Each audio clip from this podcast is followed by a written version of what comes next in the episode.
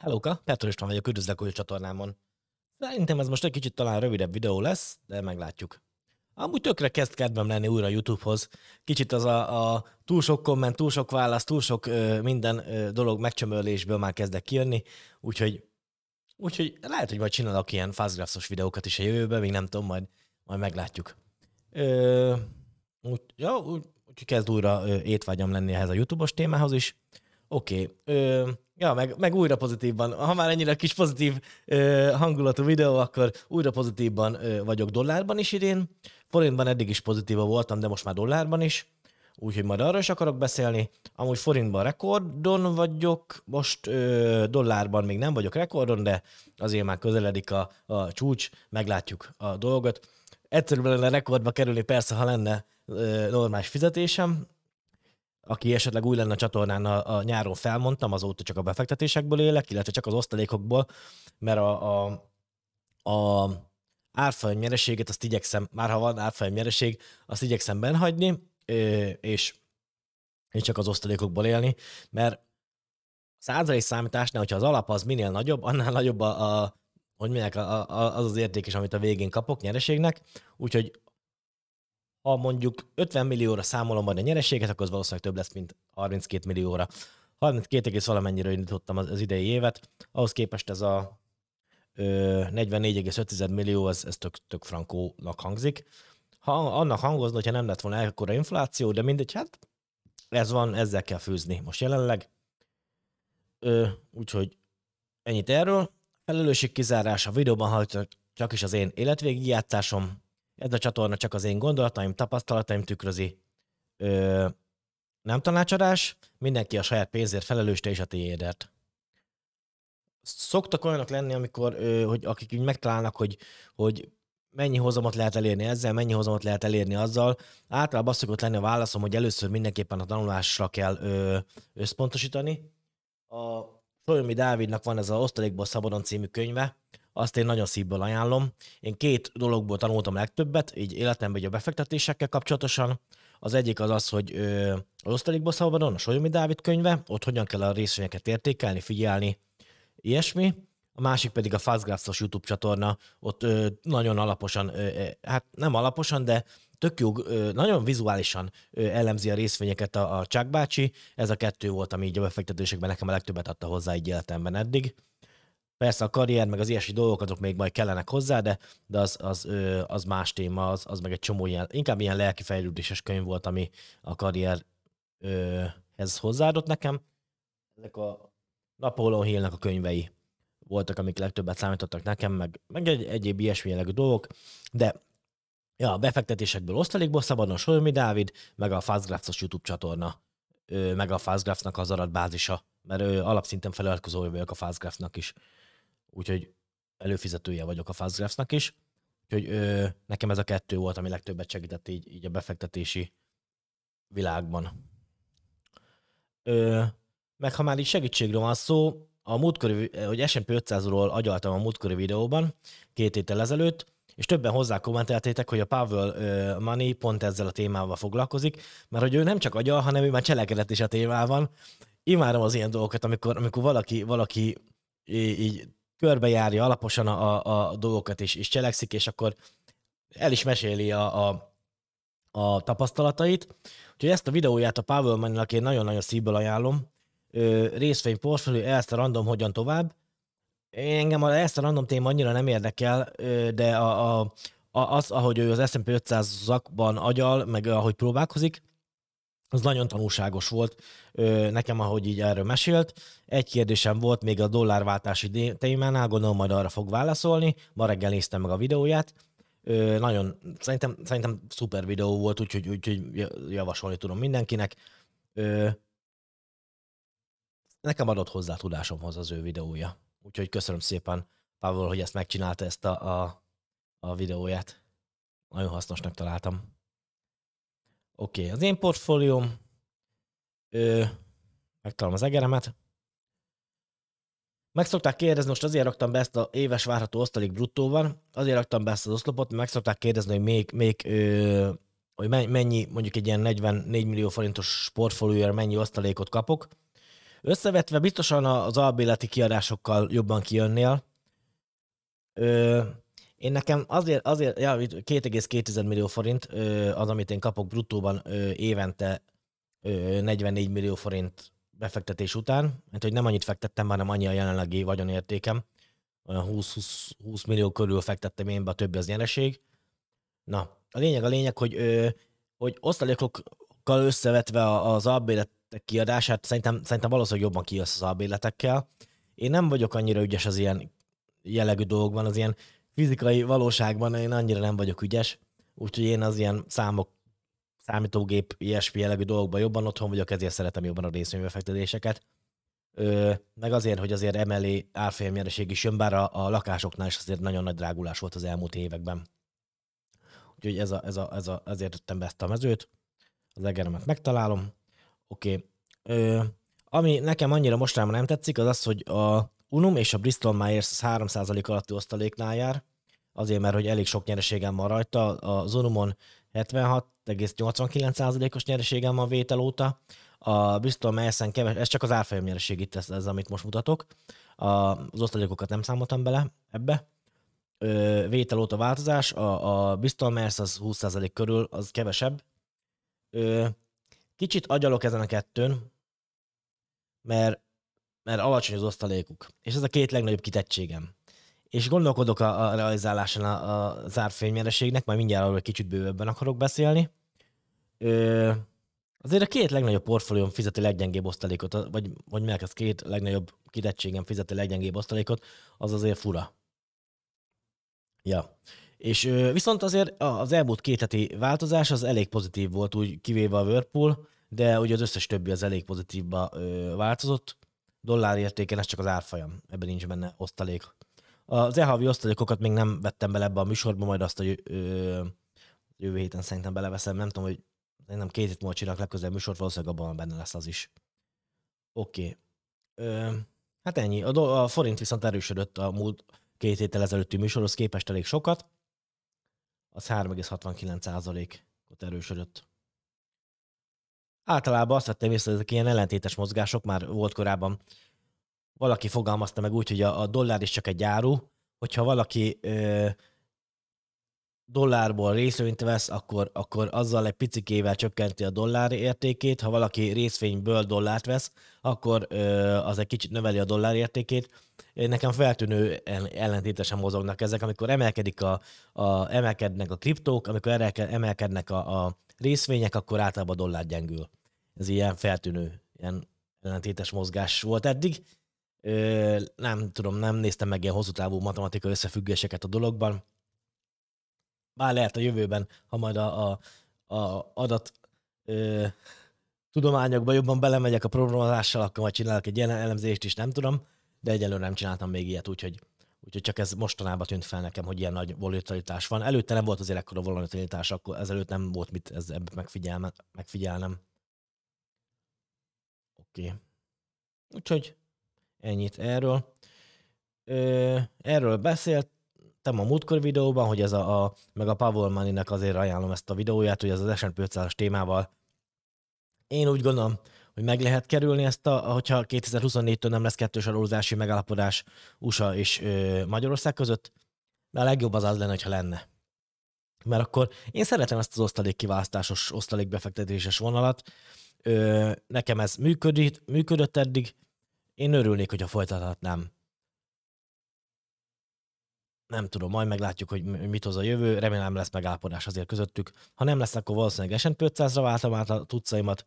Bár ott azért nagyon kritikus az, valaki a múltkor mondta, hogy és tökre igaza van, hogy olyankor mit csinálsz, ha eldrágul az S&P 500 megint. Akkor fingom sincs, hogy mit csinálnék, úgyhogy majd meglátjuk. Átmegyek ezen, hogyha odaérek, ahogy szokták mondani. Oké. Itt a többivel összevetve, idei hozamom 5,63% pozitívban, dollárban nézve. Hát jó, hát az tudom, az lófasz. Forintban nézve valami 30-valahány %. Mindjárt megpróbálok megnézni egy olyat is, ha megtalálok.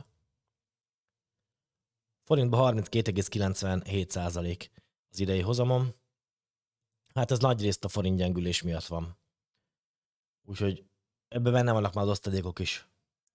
Azok egy kicsit torzítják. Amit még ebből nem vettem le, az, hogy a saját pénzbefektetésből ez most már megint kevesebb 100 valahány ezer forinttal, mert ugye ahogy veszem ki az osztalékokat, úgy egyre az a saját pénzbefektetés csökken, mert hogy a befektetésekből vonom ki a pénzt, akkor az a saját befektetett pénzt csökkenti. Ugye szépen lassan ez csökken. Idén, jövőre meg, hát legalábbis ameddig nem kezdem el ezt a problémásos melót, addig mínuszos is lesz majd ez a saját pénzbefektetés. Mert hát ugye veszem ki az osztalékokat, az a befektetésekből veszek ki pénzt. Idei nyereség hónapba, forintba nézve 1,1 millió forint felett van, ami nagyon barónak tűnik, hogyha nem lett volna az infláció, forintgyengülés, meg ilyesmi, de ez van, ezzel kell főznie, hogy már beszéltünk róla. Ott akarom még nektek megmutatni, az Unumot, meg a Bristol-Myers-t. Itt az Unum.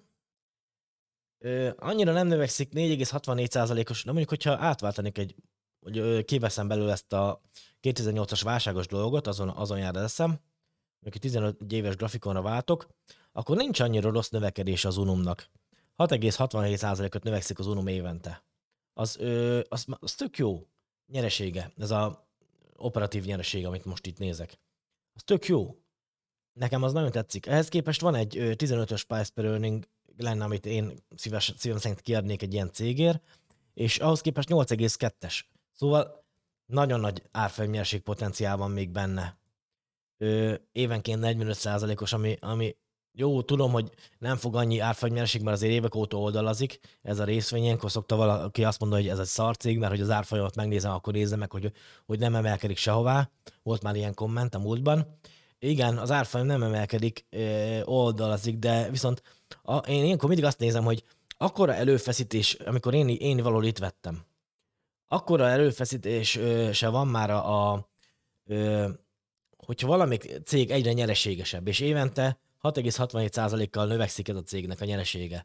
Ha egy cégnek a nyeresége évente növekszik, de az árfolyama meg esik, vagy stagnál, hát az előbb-utóbb akkora előfeszítettséget, hogy a cég kinövi azt az árfolyamot, amiben be van árazva.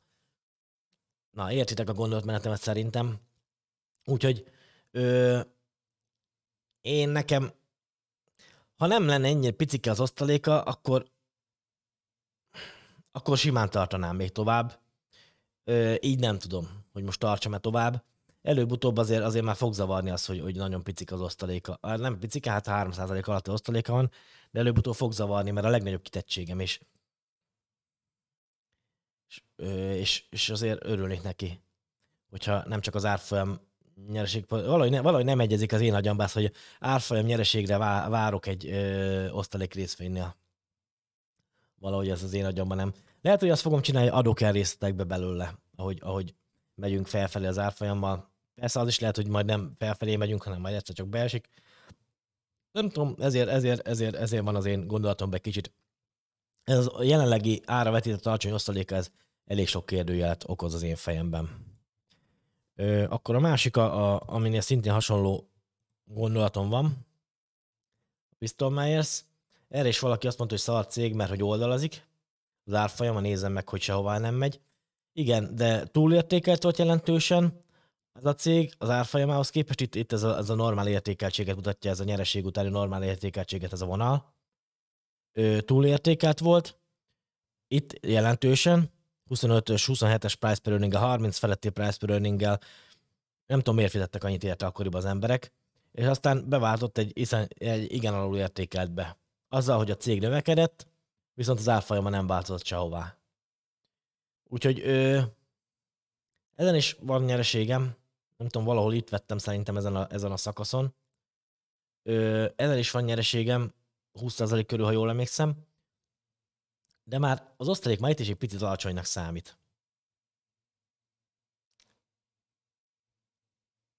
Az előbb rossz helyen mutattam, szerintem az előzőnél, nem mindig, most nem megyek vissza. Itt van a blended PE, jelenlegi price per earning.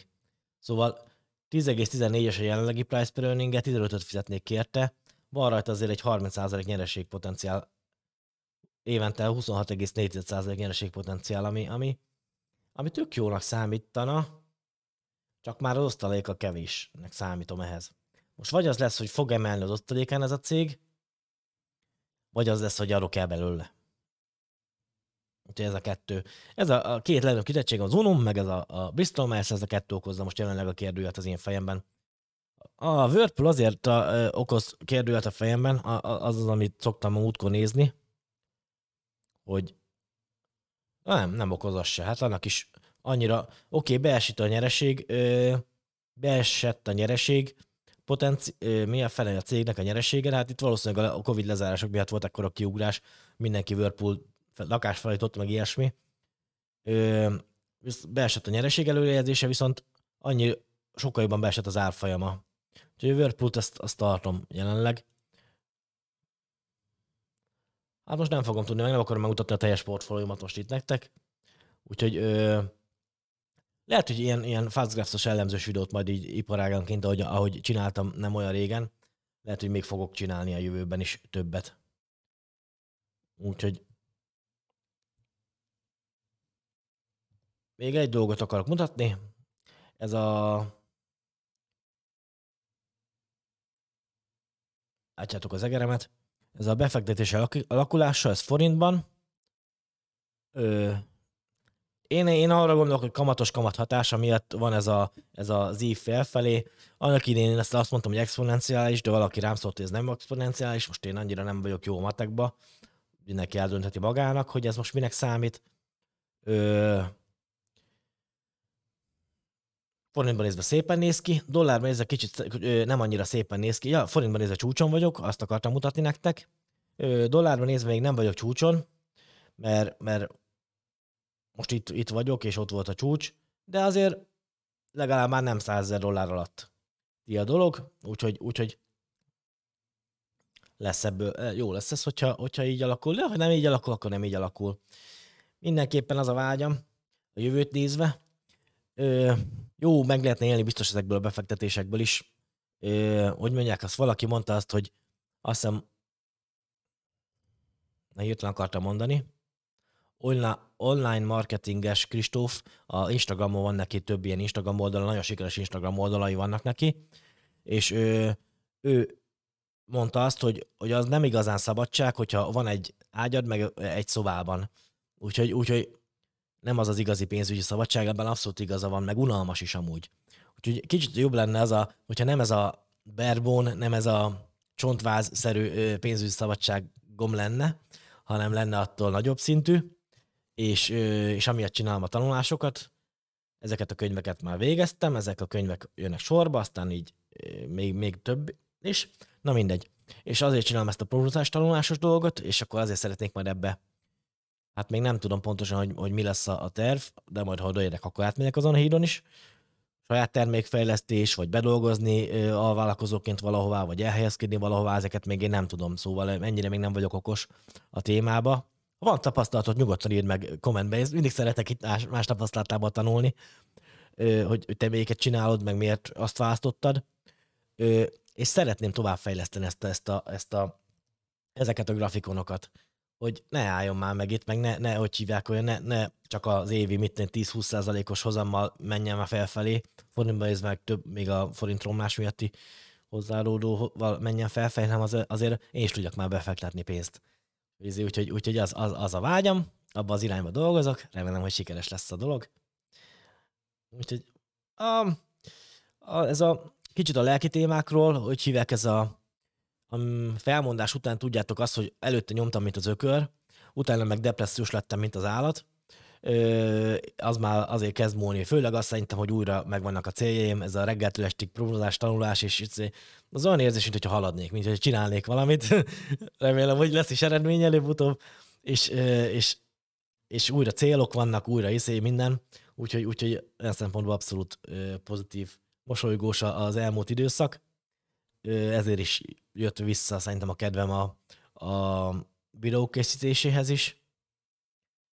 Majd meglátjuk, hogy mi lesz belőle. A Fast Graphs-ban kicsit azért félek a videóktól, de mindegy, majd meglátom, hogy milyen lesz a visszajelzés tőletek, hogy nincs már meg a maxos előfizetési szintem, szóval ezek a hitelállomány ilyesmit, azt nem tudom onnan megnézni. Viszont szerintem elég jó adatokat ad ez a ami grafikont az előbb néztünk, ez a típusú grafikon. Elég jó adatokat mond az is, úgyhogy olyan szempontból megnézzük alulértékeltség szempontjából a cégeket. A részletesebb elemzések mindenki el tudja végezni magának majd. Úgyhogy ennyit akartam. Vigyázz magadra, legyen szép napod. Hello, hello!